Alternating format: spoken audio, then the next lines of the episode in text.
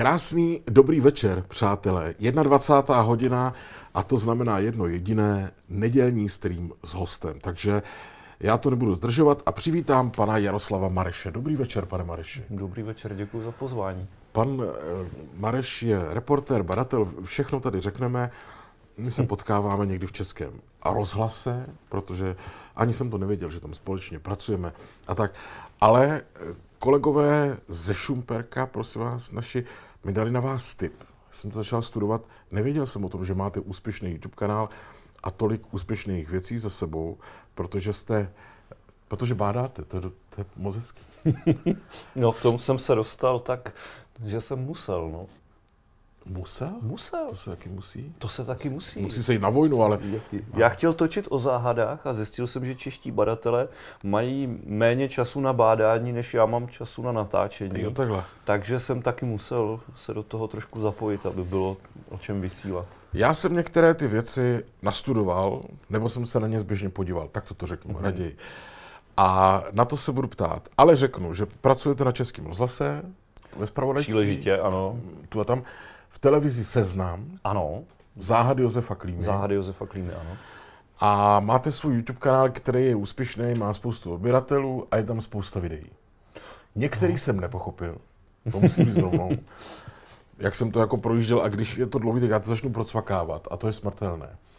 Potom se ztrácejí souvislosti. Souvislosti, ano. vím o tom.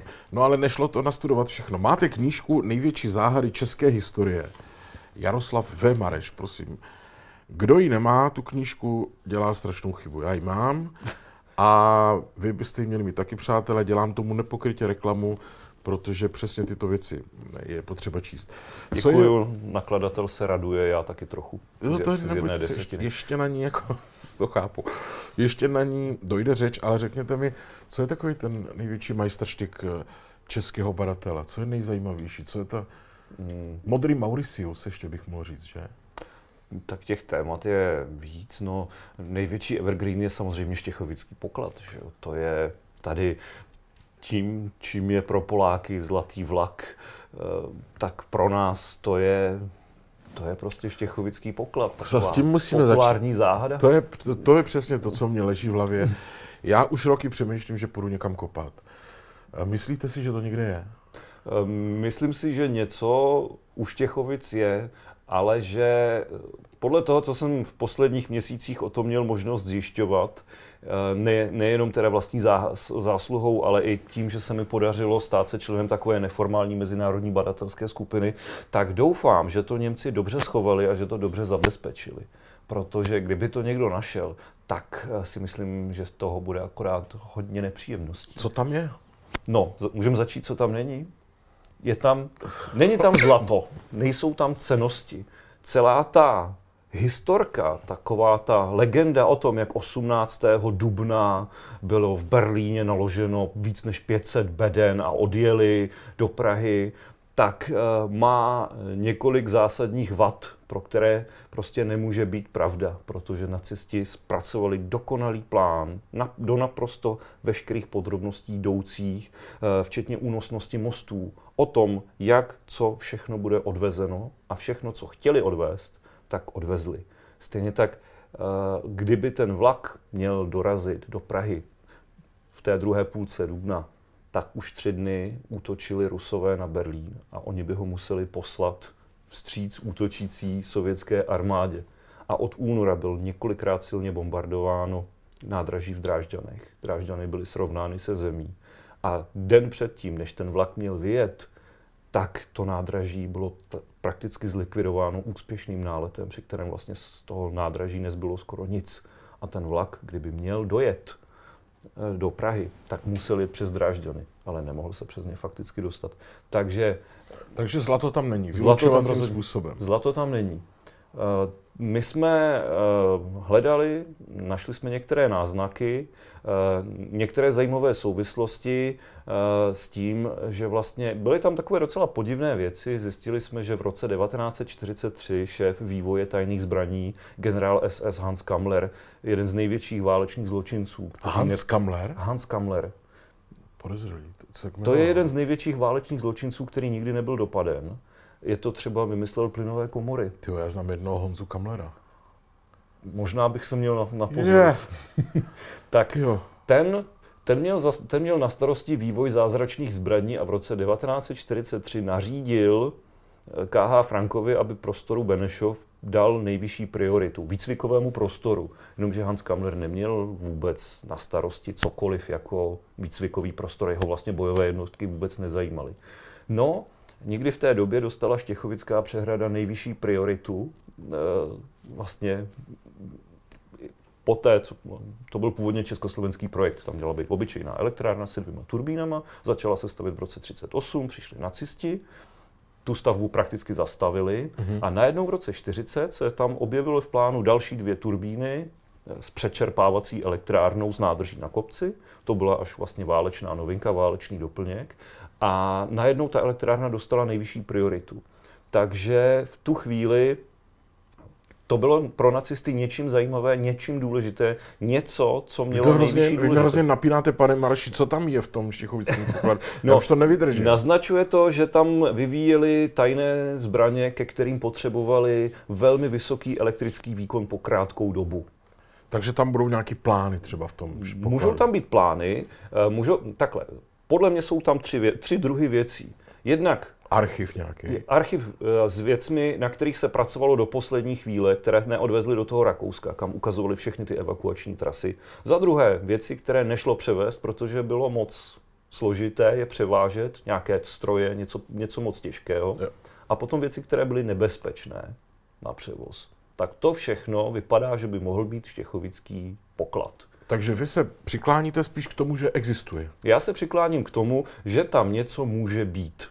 Ale rozhodně, že to nebude největší poklad nacistů, který se ztratil za války. jste- Možná poklad v přeneseném slova smyslu. Ono vlastně první, kdo přišel s tím, že je tam zlato, byl Helmut Gensel v roce 1968. S tím přišel na ministerstvo vnitra a estébáci ho s tím vyhnali, protože mu nevěřili. Protože eh, Helmut Gensel se k tomu dostal jako spoluvězeň Emila Kleina, velitele ženijní što- školy SS, která tam vlastně na Hradišku působila. A seděli spolu na cele. Helmut Gensel seděl pro rozkrádání majetku v socialistickém vlastnictví a Emil Klein uh, seděl kvůli tomu, kvůli válečným zločinům, ale také kvůli tomu, že nechtěl prozradit, co je kde schováno.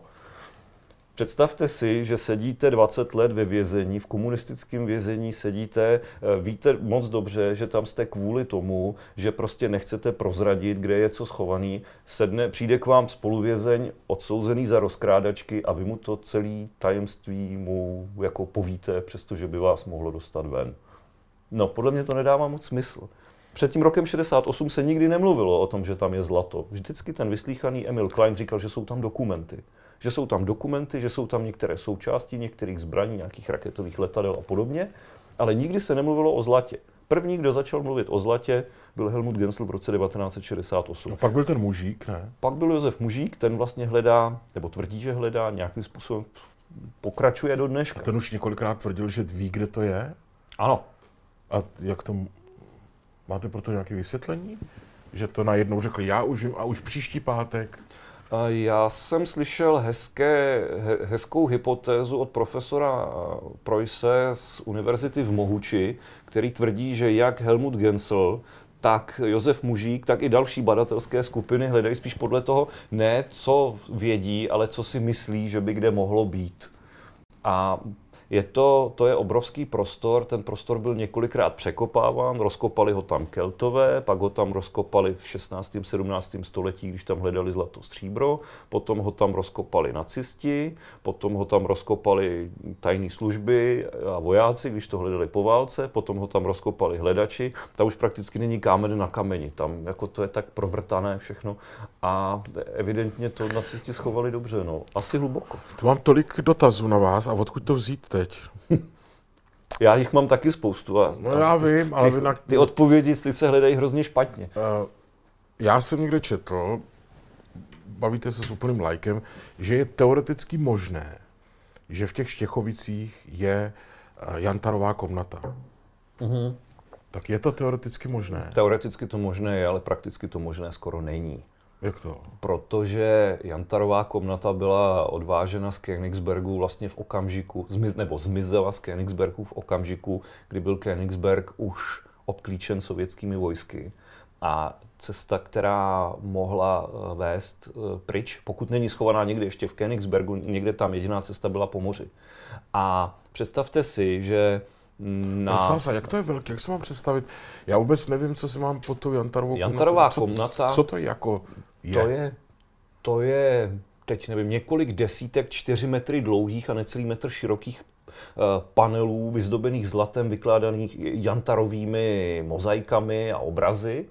No a Takže se to dá zbalit. Dá se to zbalit, ale představte si, přelom roku 44-45, třetí říše, na tom už není moc dobře. Připustme, že tedy naložili Jantarovou komnatu na loď, odvezli někam víc na západ a teď eh, vlastně eh, v situaci, kdy mm, jsou nálety ve dne, v noci, velký nálety, hloubkaři likvidují, eh, tak vezete něco takového, jako jsou desítky čtyřmetrových desek nedává to úplně, nedává to úplně moc smysl. Mohl se najít přece nějaký blázen, který to naložil na nákladák a řekl si, já to prokličkuju, tu frontu někde. No, myslíte si, že se mu to mohlo podařit? Všechno je možné. Myslíte si, že by se to vešlo na jeden nákladák? Mohlo podařit. Podívejte se na Bormana. Tak podařit se náhodou se štěstím mohlo jako, jako cokoliv. Nikdo ho nechytnul. Samozřejmě, je to možný, ale není to moc pravděpodobný. Jako, mo, ano, mohla ta náhoda, ta náhoda, náhoda je prevít, ale jako, není to moc velká šance. Jako, pakliže někde zbyla uh, Jantarová komnata, zůstala, tak si myslím, že z toho Königsbergu nedorazila moc daleko. Uh, ano, říká se, že schořela, jenomže um, každý hasič vám poví, že když něco hoří, tak to nikdy neschoří úplně, úplně do mrtě, úplně, že by se nedochovalo nic. To se nám třeba, to se nám třeba předkládá k uvěření, že na, vlastně v konci, na konci dubna 1945, když nacisti ukradli insignie Karlovy univerzity, takže je dovezli ve vlaku do Plzně a tam se stali obětí bombardování.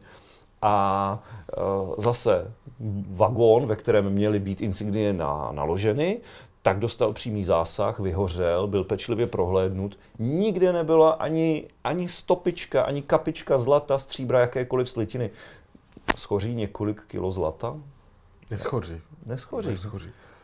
Ale mm, víte co, to je tolik věcí, které bych na vás chtěl vychrlit. Ještě mi řekněte teda, mm, jak si mám představit, že se hledá štěchovický poklad krumpáč lopata, anebo nějaká moderní technika, nějaký ultrazvuk, nebo nějaké, já nevím, něco, jsou tam, termovize, všechno existuje. Jsou to, jsou to, dřív to byly, ano, za dob, za dob státní bezpečnosti to byl krumpáč a lopata, mm-hmm. později přibyly vrtné soupravy, později přibyly georadary, teď přibyly lidary a magnetometry. Lidar to je, jestli to dobře, eh, to je z družice, takový rentgenový snímek povrchu, magnetometry a, a podobné věci. No a věci v archivech já teď, ale já jsem rád, že se bavíme zrovna o Štěchovickém pokladu, protože to je zrovna téma, které teď zpracovávám. Dodělal, dodělal jsem video, publikovat ho budu zítra, protože rakouský publicista eh, Andreas eh, Zulcer, se kterým ho vlastně spolupracuju, nebo kterému se snažím pomáhat a na oplátku za to můžu některé ty věci zveřejňovat o něco dříve, než by se dostali do České republiky. A počkejte, a kde to zveřejníte? Eh, zítra na kanálu Badatele net bude, bude třetí díl ze čtyř. A nebo tom, na YouTube se to jmenuje Badatelé. Jmenuje se to Badatelé net. Badatelé net. Protože si tam to... dejte odběr, prosím vás, to rád dělám. Děkuji, potěší. Uh, no. Tak uh, teď jsou tam dva díly, zítra bude třetí. První teda jsem věnoval tomu, proč, proč to nemůže být zlato. Druhý jsem věnoval tomu právě té historii, to, tomu skutečnému příběhu, jak to pro ty nacisty začalo být důležité. Třetí díl trošku odbočí, trošku to, uh, trošku to rozvedeme do široka, protože dochovaly se dokumenty o tom, kde všude v protektorátu se dělalo na Hitlerově atomové bombě a na jakých zbraních hromadného ničení. A některé, z některých těch dokumentů samozřejmě jejich věrohodnost je jsou to přeci jenom zprávy z pravodajské služby, nepsali to odborníci, ale vypadá to, že se nacisti těsně před koncem války dostali na účinnost, která měla, kterou má třeba vodíková bomba. Ne atomová, klasická tak uranová těsně, nebo plutoniová. No, dokonce, dokonce to Ryder, američan, který se těmhle těm zapomenutým vědcům, Hitlerovým badatelům věnuje soustavně, tvrdí, že je vysoce pravděpodobné, že nacisté udělali několik těchto testů, úspěšných testů, ale že nakonec se rozhodli tu, možná mohli mít jednu atomovou bombu. A to, že o ní nevíme, to, že nebyla použita, je asi z jedno, jeden důvod může být ten, že by mohli ji použít, zničit jedno spojenecké město, ale dovedete si představit reakci spojeneckých vojsk, jak by asi ty nacisti potom dopadli. Jasně.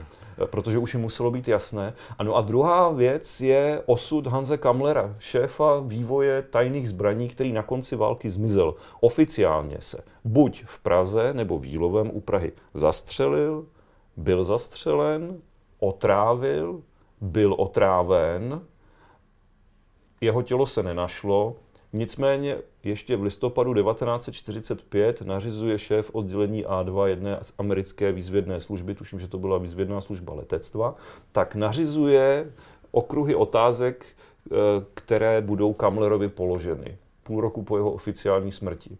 Takže tady vypadá to, že prostě Hans Kamler přišel za spojenci s nabídkou, která se nedá odmítnout. Mm-hmm. Mimochodem, paní Milada Wagnerová vás zdraví z Řevnice. A zdravím, zdravím. Děkujeme panu Šilhánovi za donate. Budete, pane Mareši, slavný, když najdete ještě chovický poklad, kdybyste ho chtěl hledat? Já ho asi nebudu úplně hledat. No, já bych, náhoda, třeba získáte bych... nějakou informaci, mm. že to je pod druhou výšní zleva tam někde, Najdete ho. Hmm, a... To už je, to už je možná, tím bych překročil uh, tu tenkou hranici, ke, ke které už se teď dostávám, tu hranici toho reportéra. Já nevím, jestli by reportér měl být ten, kdo vezme ten krumpáč a, a jde tam. No, neříkejte aby se, mi, kdybyste získal tyhle... tu informaci, kde to je, že byste tam jenom jako reportér šel čekat, kdo si pro to přijde. Těhle, problém je v tom, že těchto informací už bylo, už bylo tolik, že on ten příběh je neuvěřitelně chytlavý v tom, že člověka strašně snadno pohltí. Já jsem za posledních několik eh, měsíců eh, se vyvzdělal v tolika věcech, o kterých jsem ještě vůbec netušil, že jakkoliv budu potřebovat. Tomu rozumím. Eh, takže se bojím, že bych přišel, zkusil to pod tou višní, sakra nevyšlo to, tak co si člověk řekne? No tak jsem byl třeba trochu vedle. A to, to, je, to je cesta stát se mm, po Helmutu Genslovi a Josefu Mužíkovi dalším člověkem, který se dostane do zajetí tohoto příběhu, který, on je vlastně na jednu stranu neuvěřitelně romantický, že jo? ale ale kdo potom, kdo mi potom bude obsluhovat ten, ten YouTube a ty, tyhle ty věci a točit, Jasně, točit ty další, je spousta dalších témat, které a stojí za to. Co by se dělo, kdyby teoreticky jste to našel? Musíte to někam odevzdat? No, pokud by to bylo zlato, tak by se to asi muselo odevzdat. Otázka je, ten náš zákon je takový zvláštní. Člověk, člověk eh, vlastně, když něco najde, tak má na, pokud si to dobře pamatuju, tak má na nálezné právo jenom Jasně. když to nehledal, jenom když to našel náhodou. Já bych musel tvrdit, že jsem hledal ty Hitlerovy zbraně, ale že teda, sorry, omylem našel jsem dvě tuny zlata. No a Eh, pracujeme s tím, že tam zlato není mm-hmm.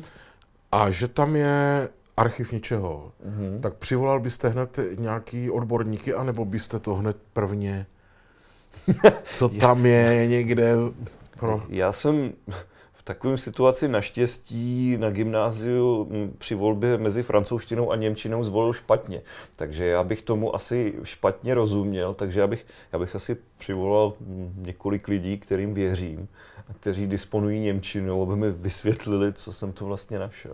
Je, Ale já bych tam stejně asi nešel sám. Vzhledem k tomu, a ono by to teda, tak, asi by to bylo šílenství, když si člověk vezme tu slavnou Frankovu štolu, kde byly vlastně bezcené papíry, která byla vlastně odvezena na jaře 1946, aby byla vrácena. Do dneška jsou to dohady, co vlastně bylo odvezeno, co bylo vráceno. Ale ta byla tak dokonale, ta byla tak dokonale zabezpečena nástražnými výbušnými systémy, že mm, jako můžeme být rádi, že proto šli ty Američani a že proto jako nešel nikdo, kdo by neměl nějakou řekněme, nějakou uh, dobrou znalost, protože když porovnáme to, jak byl dobře zabezpečen klamný cíl, tak jak dobře bude zabezpečen to, ten skutečný prostor. Mm-hmm.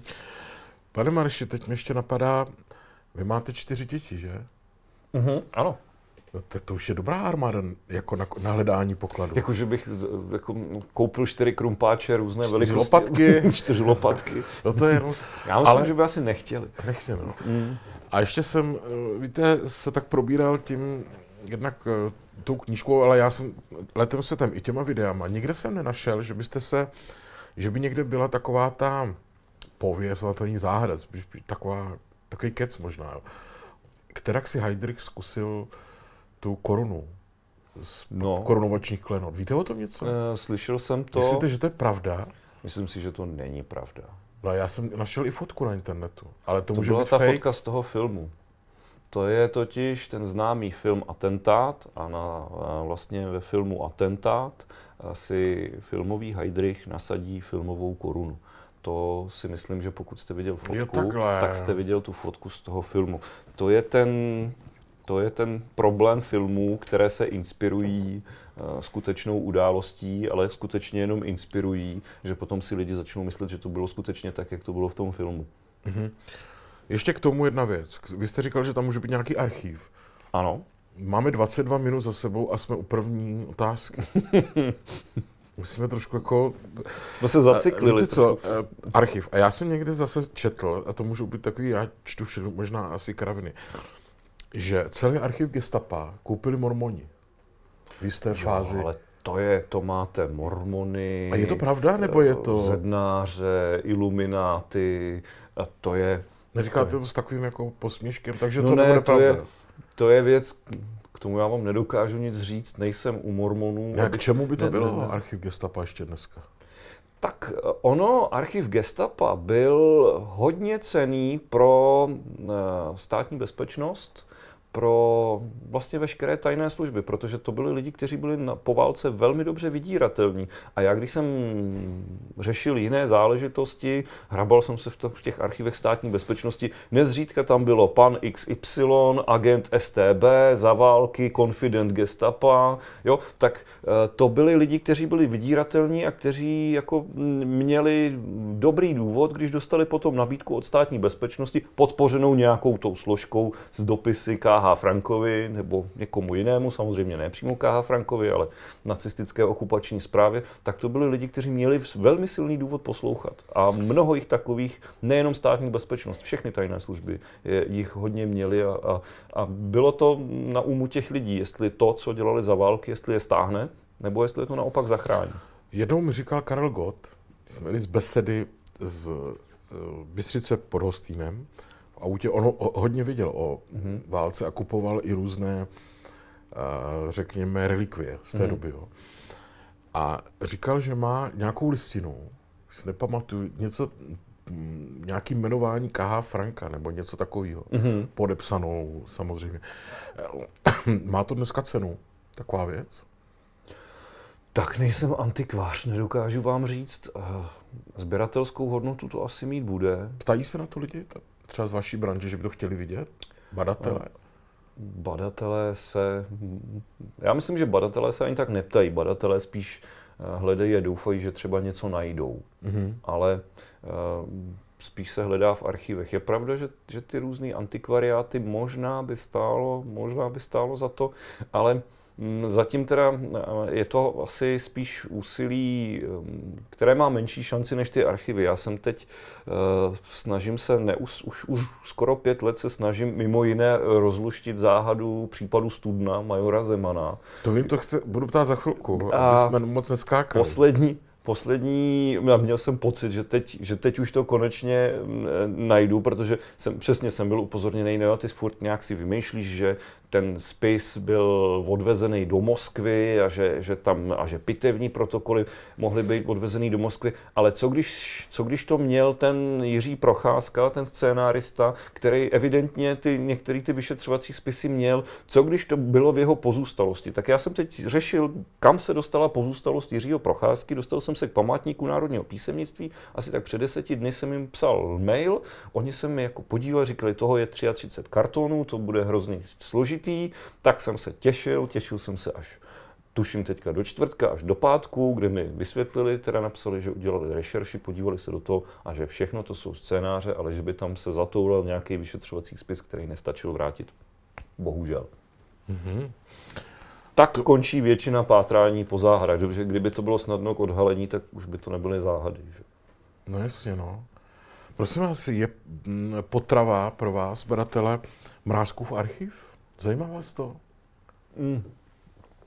Já se přiznám, já jsem zatím dělal na věcech, které byly uh, do 1. ledna 1990.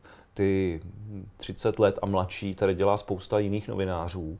A kromě toho věci do 1. ledna 1990 jsou ze zákona veřejné.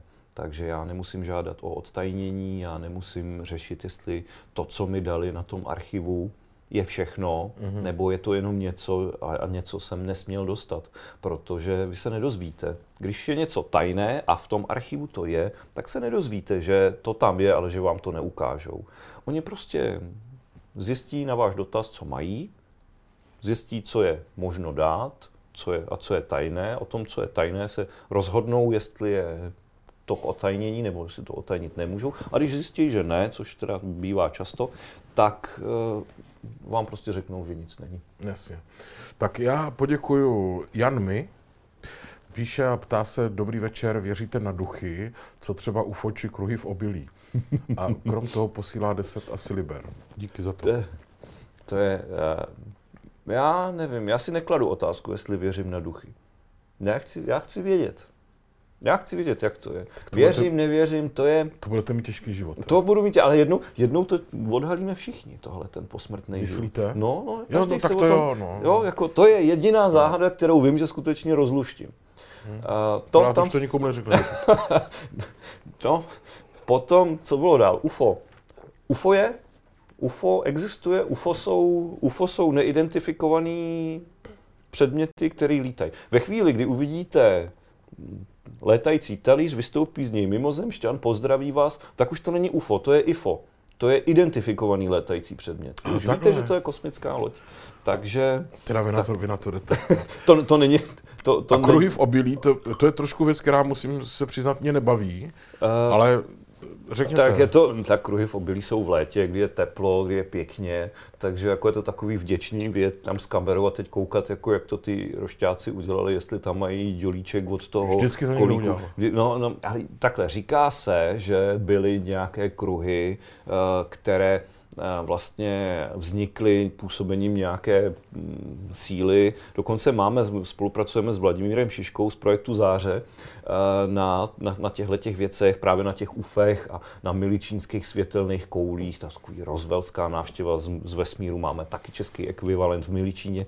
A ten uh, říká takovou, uh, jednak to je přesně ten autor toho UFO, IFO, nebo uh, zprostředkovatel toho UFO a IFO, a ten tvrdí, že nějaké kruhy jako, jako byly, ale uh, já vždycky, když jsem se do toho, do toho dostal, tak jsem se dostal k tomu, že um, existují takový, uh, Vláďa Šiška jim říká UFO milci, kteří, jim nejde o to, aby se zjistilo, jaká je to pravda, kde to je, ale aby se potvrdilo, že to je skutečně a jednou, když jsem teda se dostal, dostal mezi tyhle, ty, mezi tyhle ty UFO milce a potom jsem teda jim, tu, tím to jako rozbil, že jsem jim říkal, no dobrý, ale proč to tady to máte zlámaný, tady jsou stopy od prkínka a tohleto, tak jsem byl označený a toho termínu si, toho, to, toho titulu si budu vážit, vám se to taky bude líbit. Byl jsem označený za mediální chamrať nejhoršího kalibru.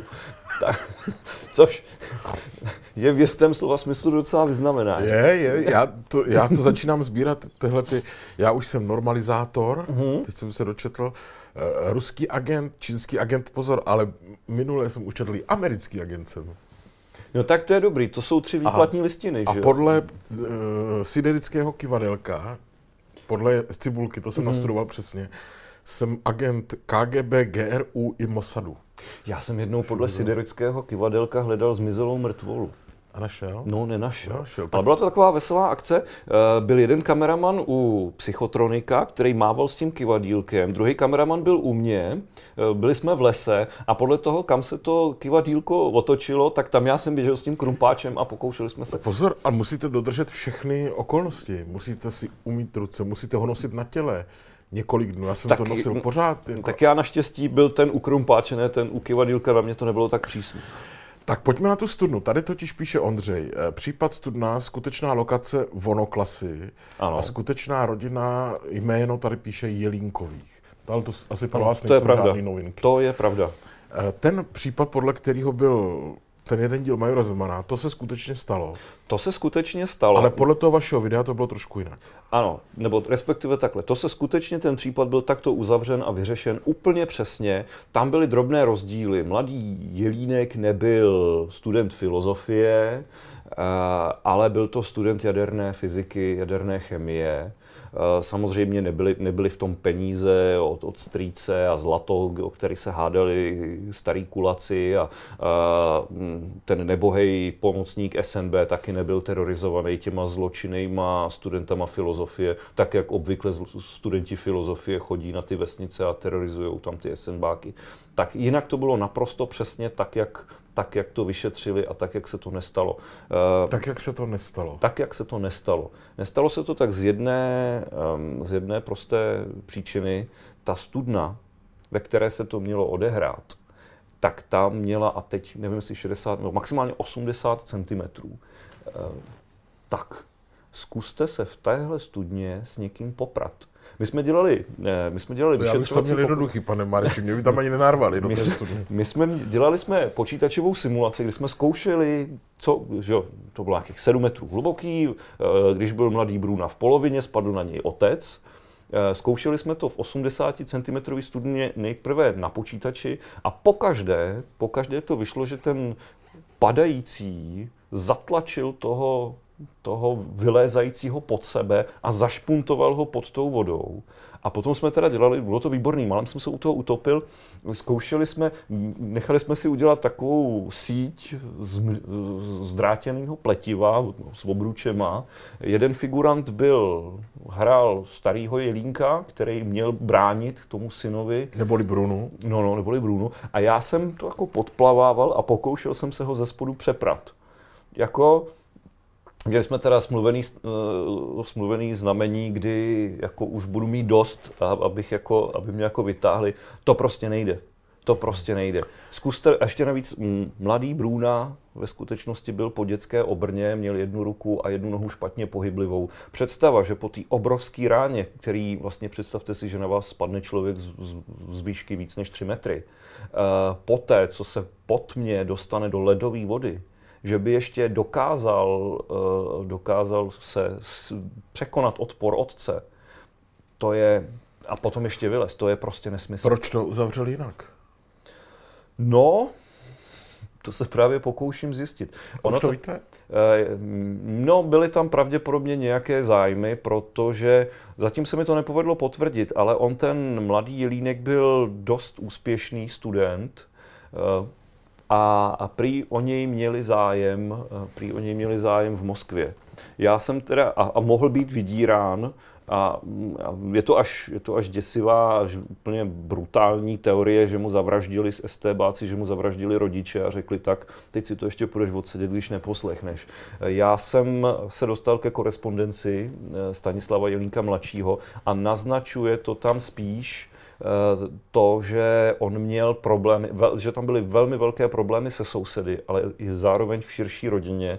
Část té rodiny byla u státní bezpečnosti a dělali, si, dělali Jelínkovým dělali ze života peklo.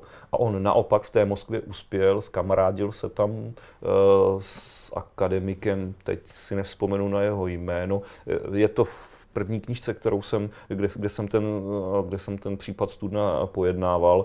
A Zas to vypadá jako, že tam spíš byl, že tam byl problém s některými členy, kteří měli, eh, kteří měli kontakty na některé krajské úřadovny státní bezpečnosti. Rozumím. Teď je tady další dotaz a mm, myslím, že schoda mm, příjmení je mm, náhodná. Ano. Pan Šilhán píše, pane Mareši, na vašem webu jsem četl Han Jelínek, odhalení osudu největšího podvodníka. Zajímavý článek a historie Harryho zvlášť, jak prodal Karlštejn. Máte o Jelínkovi ještě něco zajímavého? Všechno zajímavého, co mám, jsem dal do, do té knížky. A Má on nic- nějaký potomky, ten Harry Jelínek? No, pravděpodobně nenašel jsem nikde informaci, že by měl. On vlastně na konci války zmizel, podle toho, co se nám podařilo zjistit, se znova oženil, oženil se v západním Německu Mhm. A potom se přestěhoval do Itálie, stal se váženým občanem, stal se, stal se respektovaným umělcem, přestože víme, že to byl válečný zločinec. Ale ten Harry Jelínek, co ten prodal? Harry Jelínek, ten Harry Jelínek si tady za války e, se snažil vlísat do přízně nacistů, založil takzvané, on vlastně, on se dobře oženil, vzal si, eh, vzal si nevěstu, která mu věnem přinesla nakladatelství, do toho nakladatelství on tedy se posadil jako šéf, eh, tam vydával proti, eh, protisemickou literaturu, dokonce nějaký nepravidelný pravidelník, nějaké periodikum vydával a znepřátelil si, znepřátelil si nacisty tím, že se rozhodl, že vydá Mein Kampf v češtině. Jenomže Adolf Hitler rozhodl, že Mein Kampf nebude překládán, že Mein Kampf zůstane pouze v Němčině.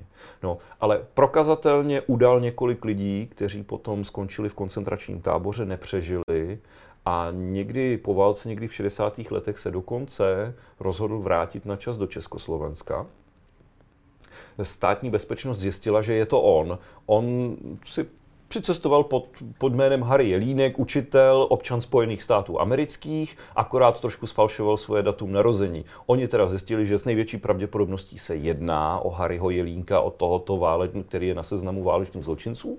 A tak si na něj počkali a potom s tím nic neudělali.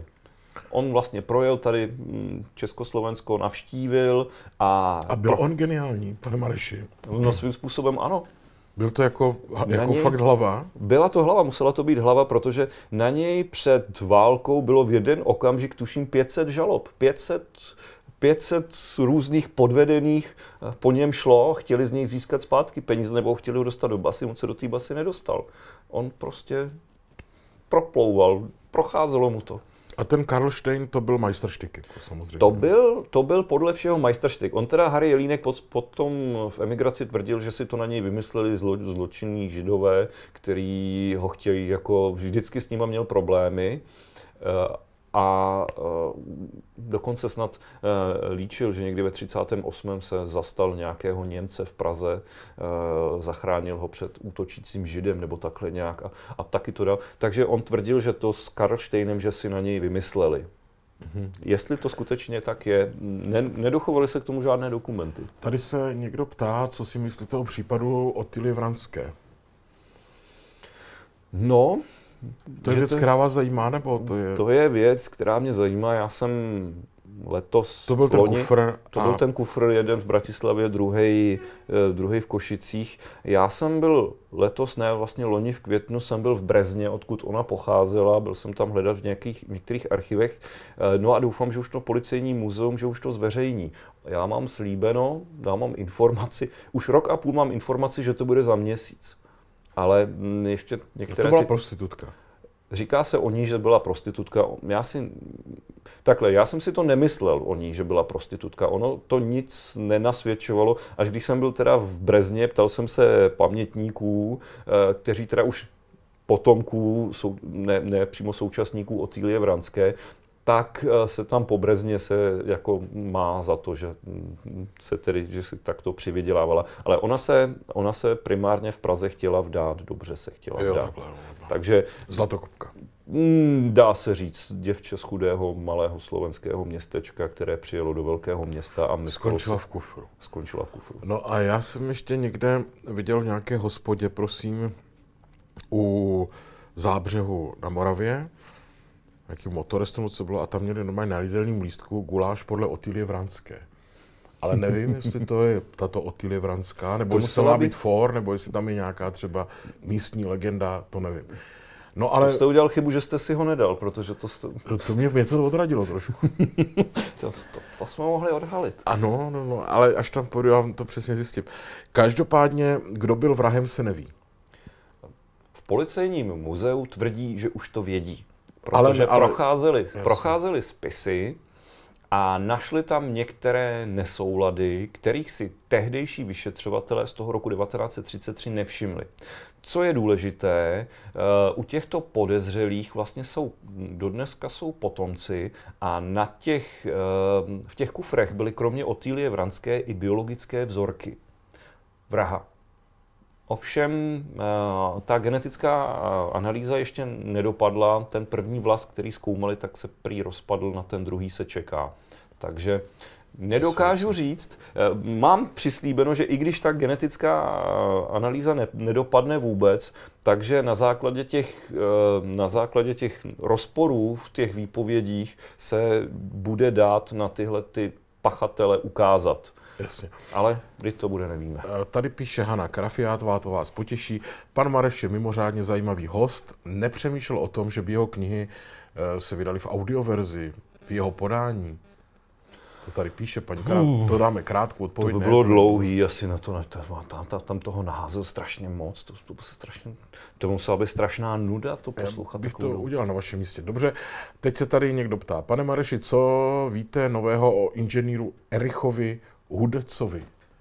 Erich Hudec, jestli vkrátce v několika větách, otec dálnopisu, jeden z otců televizního vysílání, uprchlík, kterému někdo vyvraždil rodinu na zámku v Kunštátu v roce 1948, který potom bez stopy zmizel.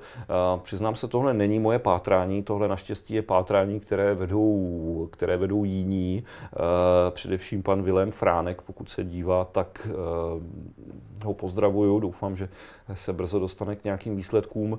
Něco nového je, pan Fránek tvrdí, že se podařilo objevit fotografii Ericha Hudce která, která nebyla. To bylo v roce 48, to byl vůbec takový zajímavý rok na, na výskoky z okna. Tam právě vyskočil nejenom uh, Jan Masaryk, nejenom Prokop Drtina. Že ale říkáte vyskočil. Vyskočil, jako oficiálně. Že? Jo, jo, jo. Ale oficiálně vyskočila i um, manželka Ericha Hudce po té, co Sekerou zavraždila jejich jediného syna.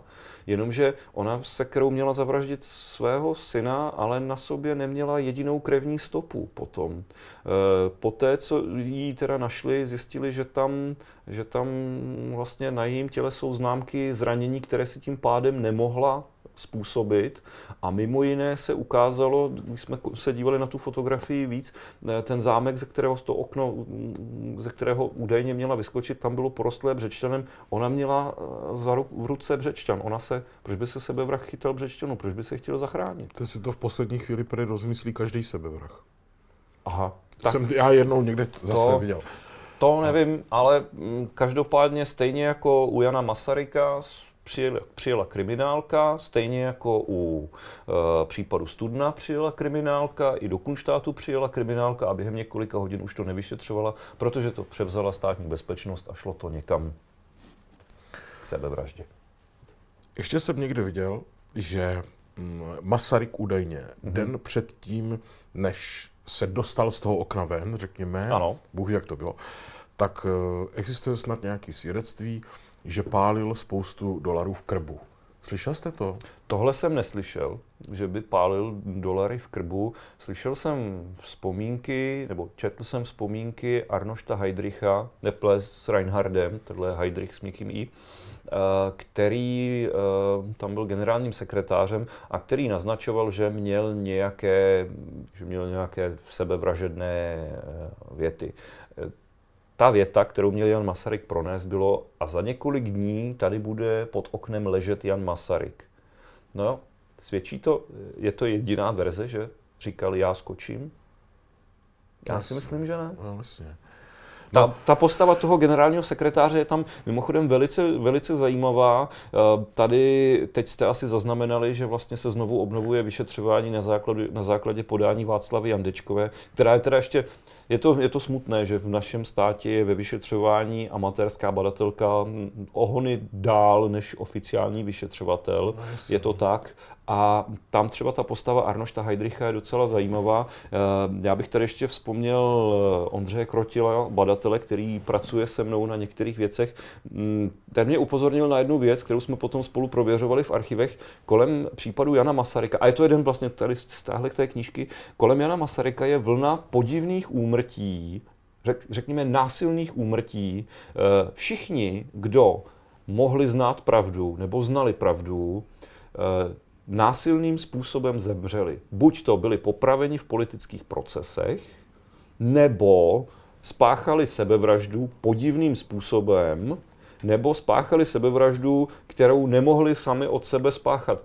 Typnete si, nemám rád takovýhle blbý otázky, ale neodpustím si to, typnete si, kolik těch lidí bylo? Vůbec. Tak my jsme jich napočítali 23. Jo. Tak. A byly to i takový podivný jako nešťastný náhody. V roce 94, že jo, jedna z těch variant je, že tam přišlo to partizánský komando, eh, chtěli Jana Masaryka vyprovokovat k tomu, aby údajně jako s nima šel do exilu, přitom ho měli chytit a eh, jako veřejně odsoudit, podívejte se, co, co jako ten chtěl, chtěl utéct, je, ne, je to nepřítel lidu, tak jeden z těch členů ještě v 94. to je vlastně jedna z posledních těchto těch podivných úmrtí, uh, žil ve Spojených státech pod jiným jménem, vyšetřovatelům z UDV, který to byl snad úřad pro objasňování činnosti STB, tak ho našel Eh, on se bál přicestovat do Československa tehdejšího, ale souhlasil s tím, že tedy přijedou, když přijedou vyšetřovatelé z UDV, tak on bude vypovídat. Než přijeli vyšetřovatelé z UDV, sakra bouchnul mu doma plyn a on mhm. to nepřežil. Jasně, no. Jiný se, jiný se utopil v okapu třeba. To je, to je 24. Jako, to, ten v té knižce není, to je teď, na to jsem byl upozorněný. No. Pane Marši, tady Káťa se ptá, mm, já to nějak zkrátím, co říká Jarda na případ prokletý dům v Otíně? Na který, na který jsem mu dal tip, Káťa. Zdravím. Káťa dal tip. Eh, zdravím. Prokletý dům v Otíně je dům, ve kterém došlo nezávisle na sobě ke třem vraždám. To jsem viděl na tom ano. YouTube. Ano, ovšem eh, já se obávám, že eh, ten příběh ještě není úplně u konce. Kdo tam teď bydlí? Bydlí tam ta rodina, která vlastně má vztah k té, k té poslední, jsou to příbuzní a je tam... K té bylo tam, oběti. No, no, no, byl tam, byl tam, ná, bylo tam případ, bylo tam domácí násilí, byl tam snad pokus o vraždu ještě, no, nevím, jak to kvalifikovali, domácí násilí určitě. Ten odsouzený je v současné době, pokud nebyl propuštěn ve, ve výkonu trestu a čeká se, až jak to bude, až se vrátí. Ale máme ještě, tohle je smutná, smutná záležitost, ale mně se podařilo najít dům, ve kterém vlastně eh, bylo zavražděno 11 lidí. To je takový rekordman. A je to, je to vlastně případ dvou sériových vrahů, mm-hmm. kdy vlastně ve stejném domě po sobě vlastně působili dva sériový vrazy. Bezprostředně na sebe. Ne, neměli spolu žádný a vztah. To, je? Uh, to byl případ Josefa Englicha a Františka Novotného, kdy se Josef Englich někdy v roce 1887 přiženil na statek, uh, vzal si, vzal si dceru statkáře, dostal za úkol, že teda se přiženil, takže teda rodiče, pro rodiče půjdou na vejminek a on složí tuším tři tisíce zlatých. On neměl tři tisíce zlatých a tak v průběhu tři čtvrtě roku záhadně zemřelo pět lidí. Zjistilo se teda, dodatečně se zjistilo, že to bylo všechno na otravu arzenikem. Eh, Josef Englich byl odsouzen k trestu smrti a k propadnutí majetku.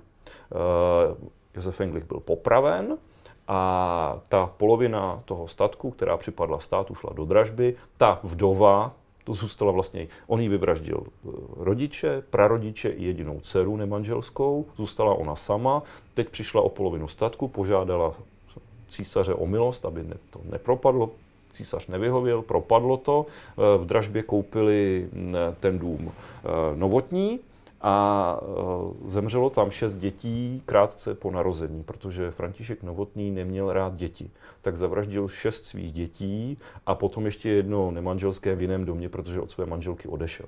A tam se mi teda povedlo taková nepříjemná věc. Já, ono to je taková hořko, hořko veselá věc. Ono to bylo v Komárově. Já jsem se ptal v archivu v Zámrsku, jestli mají spisy, mají spisy, řekli mi, no to je Komárov u Chlumce nad Cidlinou, je to tohleto číslo popisné.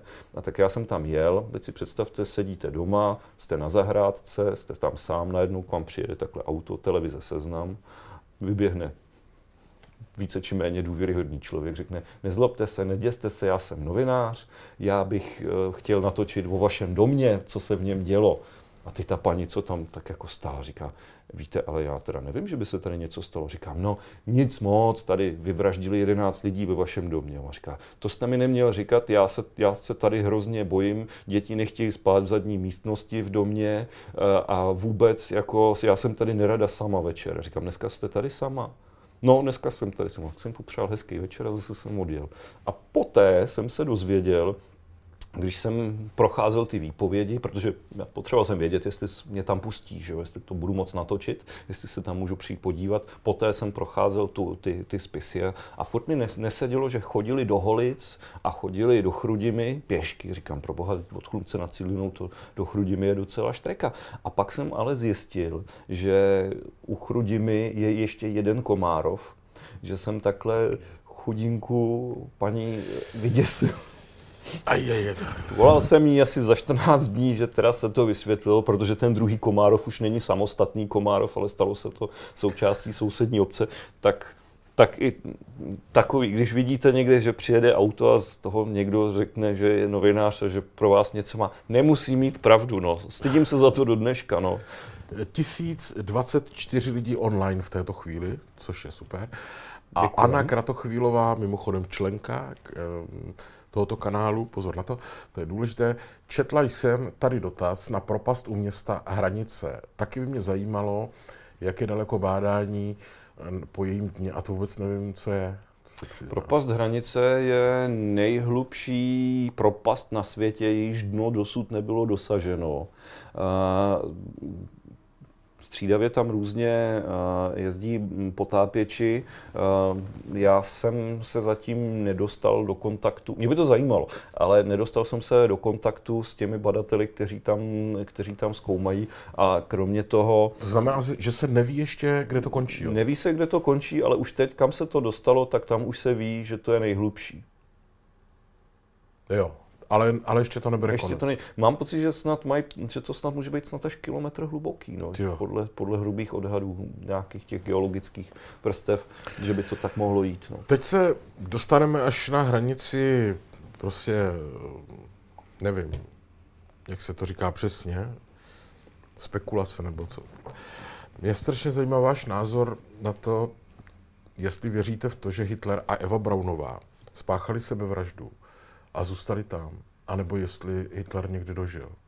V Argentíně nebo Bůh hmm. kde. Ono se objevila fotografie údajného Hitlera ve stáří. Ale no, to je já, já jsem se na ní díval, koukal jsem se, ono antropologové to poznají podle ucha podle tvaru ucha poznají, jestli ten, ten člověk jako je skutečně ten. A i já teda se svými neznalostmi jsem si všimnul, že, že ty uši vypadají trošku jinak. Eh, já si myslím ale, že tahle záhada byla objasněná. Ono, to tělo, které bylo narafičeno před tím Hitlerovým bunkrem, bylo skutečně dvojník a uh, už, se, už se SMERŠ a NKVD už částečně, už částečně odhalili, eh, co se dělo. Oni ho tam někde vykopali, pohřbili ho někde u Magdeburku, potom ho vykopali znovu, spálili ho, spopelnili ho a vysypali popel do labe. Tuším, že snad eh, v moskevském archivu je nějaká část lepky, ale že jinak jinak jako mm-hmm. odplul do moře. No ale teprve před pár lety, eh, já jsem to někde na Wikipedii četl, nebo kde, toho Marka Bormana právě, mm-hmm. ten, toho neměli. Toho neměli. Ani no. živého, ani mrtvého, ale kopali nějakou, při opravě nějakého nádraží a tam našli prokazatelně podle DNA jeho, takže oni uměli zase zmizet, jo. Mm-hmm. A ten Borman byl jednu chvíli druhý vedle Hitlera. Byl druhý vedle Hitlera, ale zas nebyl tak jako úplně, řekněme, mediálně známý. Že? Když jste Hitler, tak vás každý pozná. Jako Bormana, nevím, no.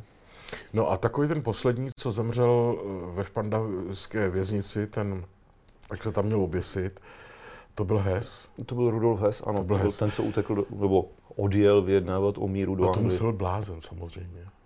Když si no. najednou vzal letadlo, on uměl řídit letadlo, pokud si ano. vzpomínám. A on odletěl z Německa vyjednat mír do Anglie. Do Anglie, Tam ano. ho zatkli. Ano, protože on měl pocit, že vlastně, že válčí Árijci s Árijci, že to, to je špatně. A... Takový úsměvný, ale on, on se prej nakonec, když už se blížil ten jeho trest, tak on, že by ho pustili, tak on se tam oběsil, to víte.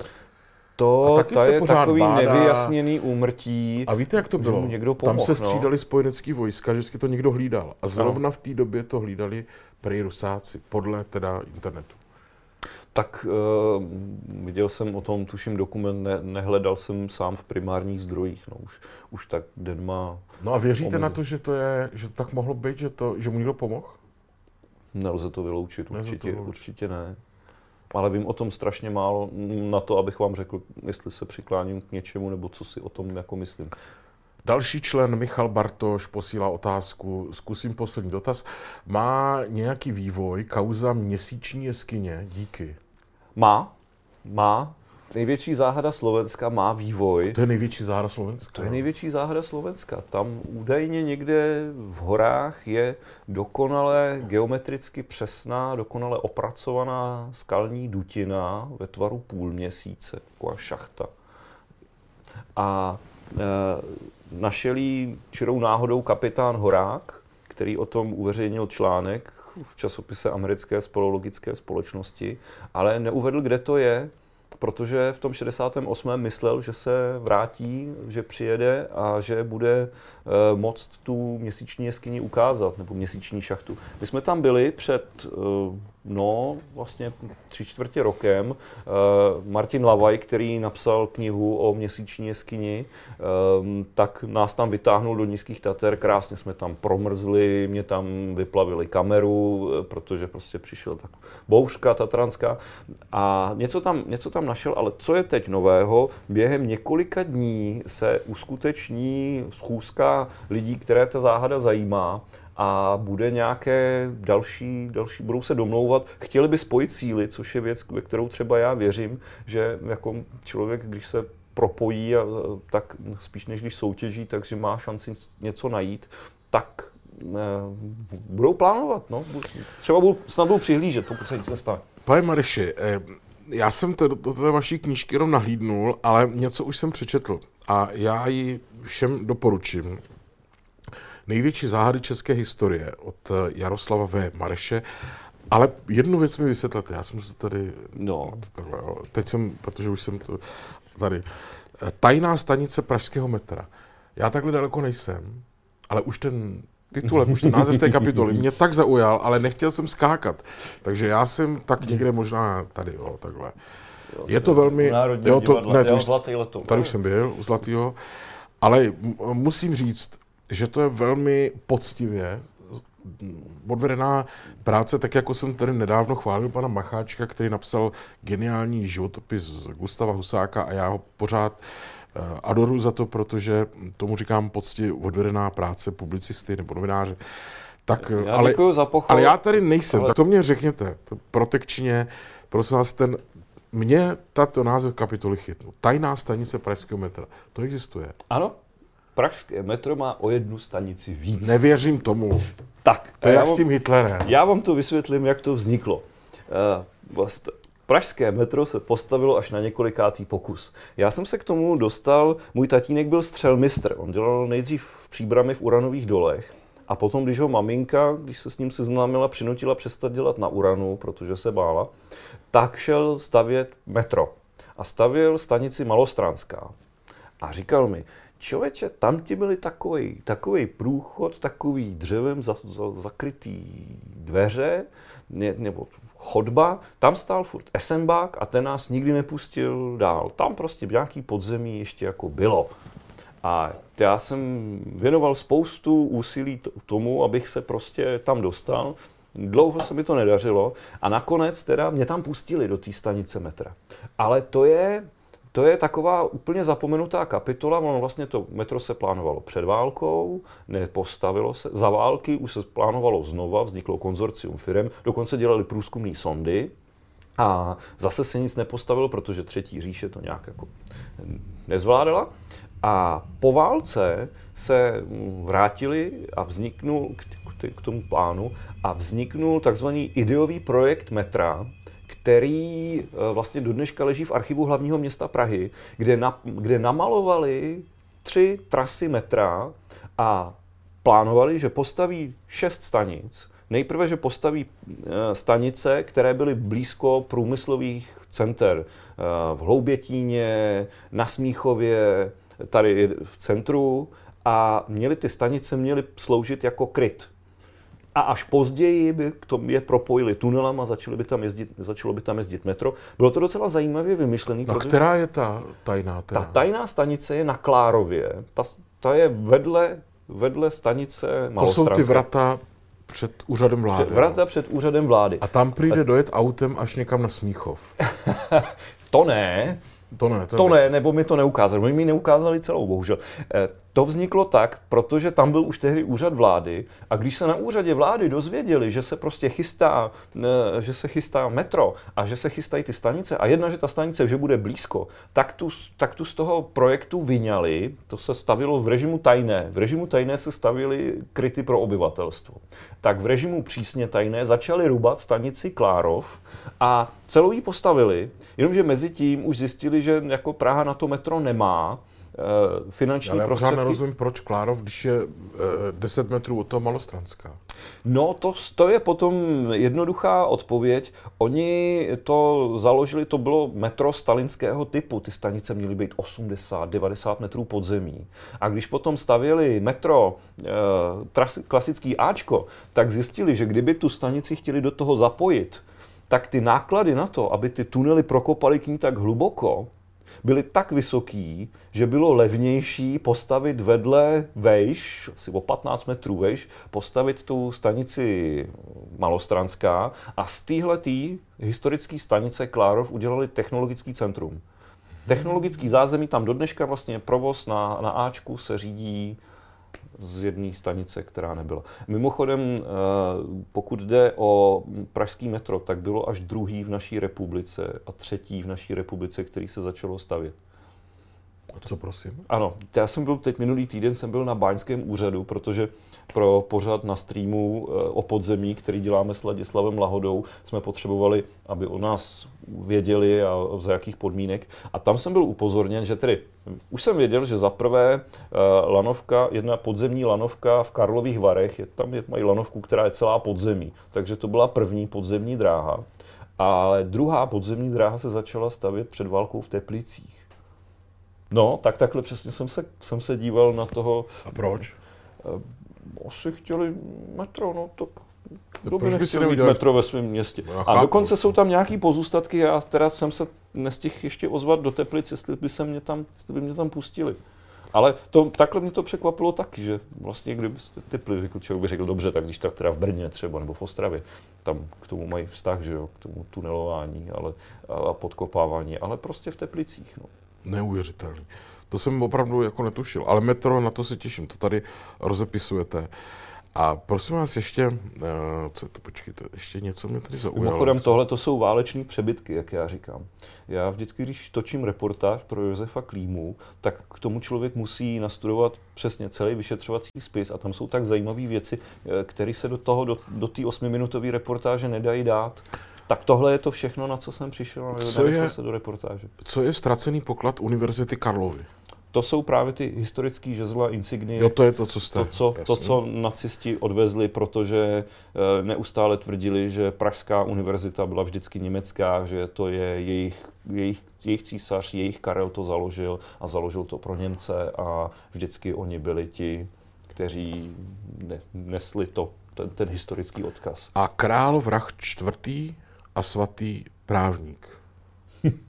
to je to je případ svatého Jana Nepomuckého, který byl podle oficiální historie utopen podle, neof, podle, podle antropologických zjištění umlácen, přestože tehdejší tortura neznala mlácení a u toho výslechu byl král, opilý král, zuřivý král, který předtím málem umlátil jiného církevního preláta. No a svatý Jan Nepomucký při výslechu zemřel a byl vhozen zašitý v pytli do Vltavy, aby se demonstrovalo, že je ještě naživu a že byl popraven. Ještě víte, eh, tady už eh, píše Petr Tuzar, vynikající host, knihu si koupím, eh, trošku odlehčení od politiky konečně, tak jo. Ale ne, máte fanoušky, to tady, já to tady čtu. Děkuju. Brno nic, píše Pavel. taky člen. Brno nic. Brno nic, to se týká toho metra. Ale tam mají tramvajový, tramvajový tunel tam stavěli, takže tak ne jakože úplně nic. Tam doufám, že se taky brzo s Lacem Lahodou dostaneme. A jsou vlastně, vznikají ještě záhady, pane Mareši, teď? V té dnešní době, kdy se všechno dá odposlechnout, vysvětlit, věda. Tak citoval jste tady případ Mrázka třeba. Já myslím, že záhady vznikají, že jenom nemáme přístup do těch archivů.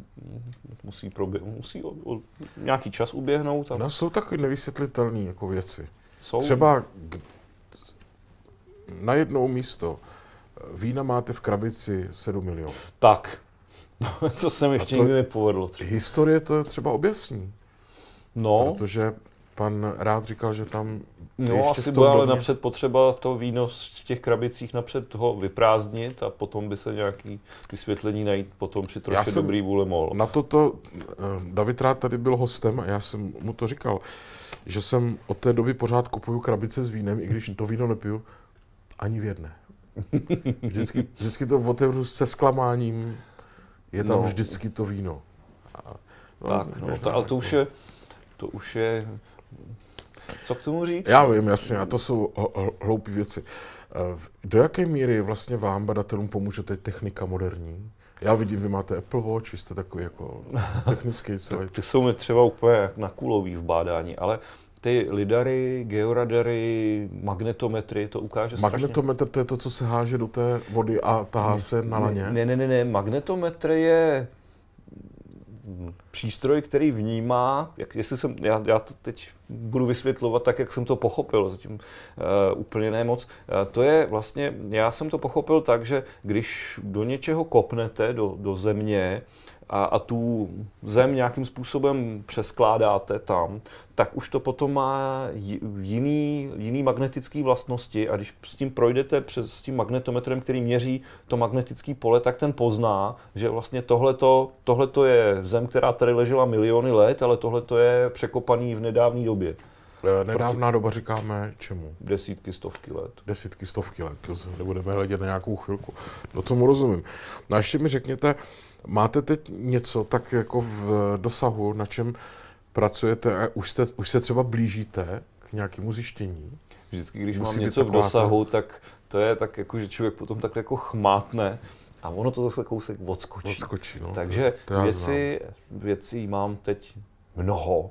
Je tady teďka jedna krásná záhada, která se snad vysvětlí. To teď točím pro Josefa Klímu. Ozvali se mi, ozvala se mi jedna rodina s Vlašimi, která tvrdí, že jejich strýček byl bronzový na olympiádě v roce 1936, kterou teda eh, nacisté zorganizovali v Berlíně a že jejich strýček eh, odmítnul podat pravici Adolfu Hitlerovi a na základě toho byl zpětně potom penalizován a přepsán. A oni říkají, my tady máme bronzovou medaili, a my, vám, my prostě chceme ten výsledek napravit. A na olympijském výboru říkají, počkejte, počkejte, eh, na olympiádě se rozdávaly pamětní medaile a už to není první případ, kdy si to spletli ty lidi, že mají pamětní medaily a myslí si, že je to bronzová. Oni se dělali z bronzu. Tak jsme porovnávali velikosti a zjistili jsme, že skutečně v té Vlašimi, že mají bronzovou medaili, skutečně tu vyraženou. Je tam ještě jedna věc, kterou stojí, která je potřeba rozlousknout, aby jsme prostě mm, mohli říct, že skutečně skutečně Adolf Hitler nechal sfalšovat